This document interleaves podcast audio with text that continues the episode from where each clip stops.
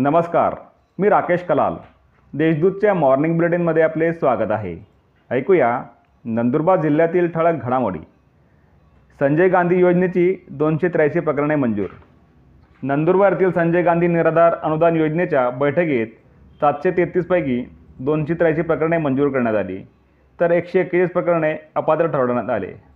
तीनशे नऊ प्रकरणांची पूर्तता करण्याचे आदेश देण्यात आले आहेत. शहादा येथील कृषी महाविद्यालयाला उत्कृष्ट महाविद्यालय पुरस्कार.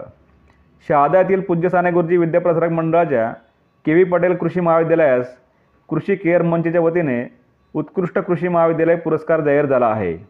अठरा डिसेंबरला नाशिक येथे या पुरस्काराचे वितरण करण्यात येणार आहे. महाकृषी ऊर्जा अभियानात आठशे अठ्ठावीस शेतकऱ्यांच्या कृषीपंपांची वीज जोडणी.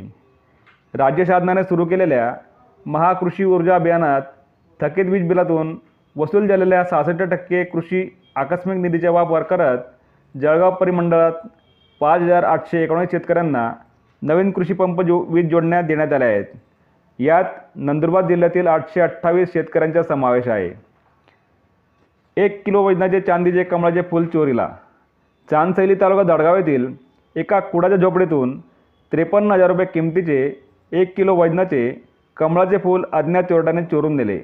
याबाबत दडगाव पोलीस ठाण्यात गुन्हा दाखल करण्यात आला आहे. ट्रॅक्टरच्या धडकेने दुचाकीस्वार ठार. भरधाव वेगातील ट्रॅक्टरने दुचाकीला धडक दिल्याने एक जण जागीच ठार झाल्याची घटना सारंगखेडा काठोळ रस्त्यावर घडली.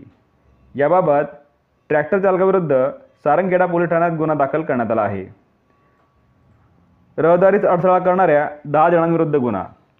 रहदारीत अडथळा निर्माण केल्याप्रकरणी नंदुरबार शहरातील सहा तर नवापूर तालुक्यातील चिंचपाड्यातील चार जणांविरुद्ध गुन्हा दाखल करण्यात आला आहे. या होत्या आजच्या ठळक घडामोडी. अधिक माहिती आणि देशविदेशातील ताज्या घडामोडींसाठी देशदूत डॉट कॉम या संकेतस्थळाला भेट द्या. तसेच वाजत राहा दैनिक देशदूत. धन्यवाद.